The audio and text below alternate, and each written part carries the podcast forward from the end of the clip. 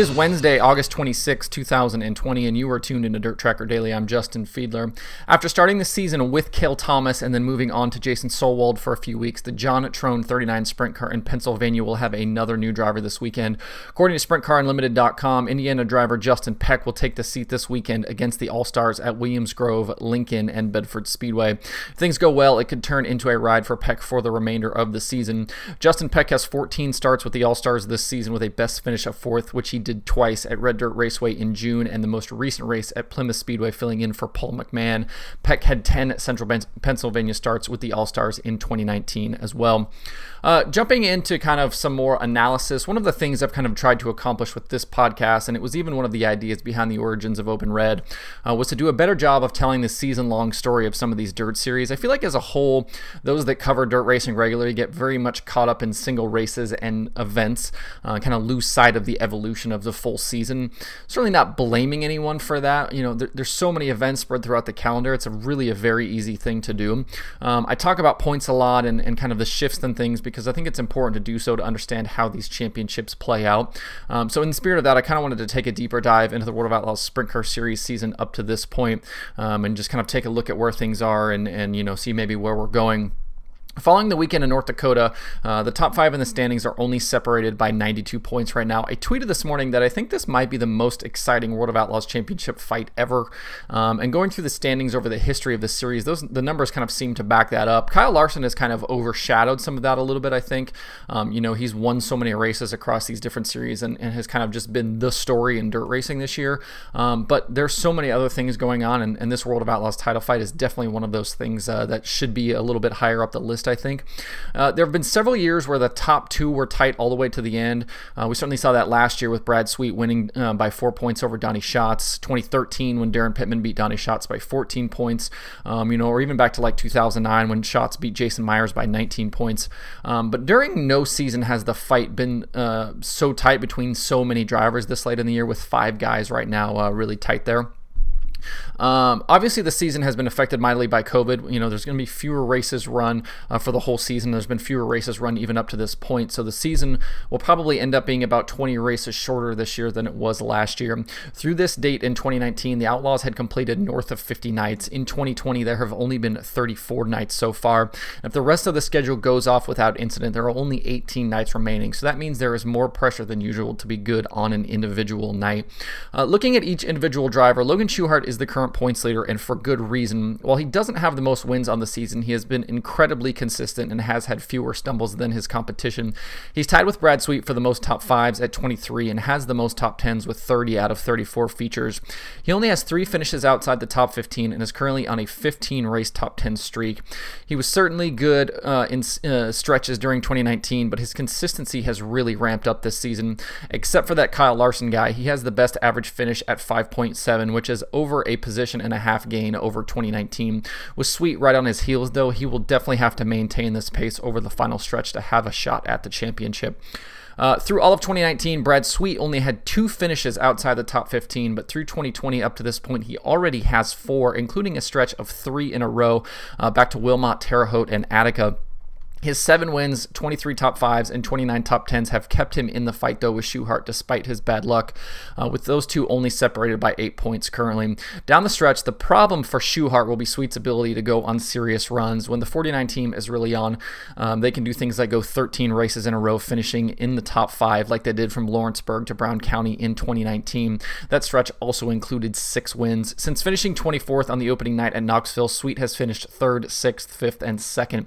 Uh, so he could certainly be on one of those streaks right now. He hasn't won since sweeping Cedar Lake in July, a stretch of 15 races, so you know he's going to be itching this weekend and for the rest of the season to get more wins. This season might be the most vulnerable we've seen Donny Schatz in many years. The driver and team that is usually nearly bulletproof have been anything but that in 2020. Back through 2018, Schatz hadn't finished outside the top 10 on back to night back-to-back nights at all. Uh, but in 2020, we've seen Schatz get shut out of the top 10 multiple nights in a row, an incredible three times, with one stretch being four straight races. At Knoxville two weeks ago, on a track he's dominated for most of the last 15 years, Schatz struggled needing a provisional one night and a B main transfer another. Even with the difficulties, though, Schatz still finds himself third, only 58 points back. It's concerning, though, that he only has three wins on the year, and his average finish is two spots worse, uh, worse than it was last season. He is still Donny Schatz, though, um, and Donny Schatz can still do Donny Schatz things, so you certainly can't count him out uh, over the remaining stretch here. And then fourth and fifth, Carson Macedo and Sheldon Haudenschild haven't been nightly contenders for wins each week and haven't set the world on fire this year, but what they have done is grind out good finishes all year long. Macedo has the same amount of top tens as Brad Sweet, and Sheldon has only one less. On a nightly basis, they fought and scrapped their way to average finishes of 7.4 for Sheldon and 7.7 for Macedo.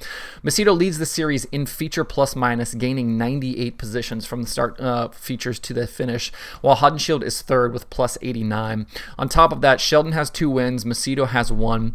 As things stand, both drivers would need to become consistent top five runners over the remaining 18 races to take the fight to the guys at the top, but both are absolutely capable of that. Sheldon won 18 top 10s in a row earlier this season, and when he's on, Macedo can race with anyone in the country. Both will be dangerous down the stretch with their abilities to fight for good finishes every single night. And in what may be the craziest thing about 2020 with the Outlaws, we could have two different champions. David Gravel's part-time NASCAR foray has kept him from two races so far, but the JGR team, um, JJR team is tied for the lead in the team points with Shark Racing. I did mention that on Monday. Parker Price Miller has driven the 41 both nights Gravel was out, finishing 14th on the second night at Volusia back in February and ninth, uh, ninth the first night at the Ironman at Pevely. That means those two finishes would see Gravel tied with Schuchart in the driver standings as well. Gravel and Philip Dietz are a potent combination and capable of winning any single night out. Outside of Kyle Larson, Gravel has been the Outlaws' best driver as of late. He could end up being the wild card driver here down to the finish. Um, I'm definitely going to continue to talk about this as the final 18 races play out. Certainly going to be fun to watch. Um, at some point in the coming days, too, I'll probably do a championship prediction based on results from the analytics prediction formula as well, so stay tuned for that. But this has been really fun to watch. Um, it's certainly something that uh, I hope people are paying attention to because we could, uh, you know, be seeing history right now. You know, this condensed schedule certainly is probably playing a part in this, um, but I think that's putting that much more pressure on these guys, which I think is is has created some issues for some guys and maybe elevated other guys. Um, but it's certainly going to be a fun one to the finish here. So stay tuned for all of that. There's a new checkered pass today at worldofoutlaws.com from Kevin Eckert. This piece takes a look at nine second laps through the history of the World of Outlaws. Check it out today if you're in the mood for some longer form reading. Um, and if you're looking for some ear candy this week, there are a bunch of new podcast episodes from all of the different shows. Wing Nation has episodes with Barry Jackson, Kyle Larson, and Cole Duncan. Rip the Fence has Cody Swanson. The Dirt Nerds are talking Kyle Larson's dominance. QuickTime has an episode with Paul McMahon. Um, there's a new Wednesdays with Wayne. And then Ohio Dirt has Tyler Street. And then Jeremy Elliott has Justin Grant and Tyler Ross. You can find those shows at sprintcarunlimited.com. Um, you can find links to all of these shows and more over at dirttracker.com slash podcast if you're looking for something to listen to. I'll take a look at the pay-per-view schedule for today. A number of shows across a couple of different platforms. Uh, Dirt Vision has DIRTcar Esports action from Fairbury Speedway 305 Sprint Cars. Uh, that's on iRacing stuff. That is on tonight at Dirt Vision. Um, you also can get a there's a pair of shows at FloRacing. Besides USAC 24/7, they've got um, a bunch of cart action, 500, open wing, uh, box stock, sportsman, a bunch of different stuff from Thunder Hill Speedway. And then they've also got 30, uh, 360 uh, sprint cars, IMCA Sport Mods, dwarf cars, and vintage hardtops from Marysville Speedway in California tonight. And then Speed Sport has a pair of shows. They've got IMCA action from 300 Raceway and IMCA action from Buena Vista Raceway. Uh, so if you'd like to see that full schedule with links to watch, you can find that at dirttracker.com slash watch tonight. Uh, that's it for the show for this Wednesday. Hope everybody has a good day. You can find Dirt Tracker Daily on Apple Podcasts, Spotify, Stitcher, or where you get podcasts. Please subscribe, leave a review. Uh, you can also watch the show every day on YouTube and Facebook. You can email the show at info at dirttracker.com and you can follow along at facebook.com slash dirttracker, twitter.com slash dirttracker, and website itself, dirttracker.com. You can follow me personally on Twitter at Justin underscore Fiedler, and don't forget to sign up for the Dirt Tracker weekly newsletter. Thanks everybody for tuning in. We'll see you tomorrow for more Dirt Tracker Daily.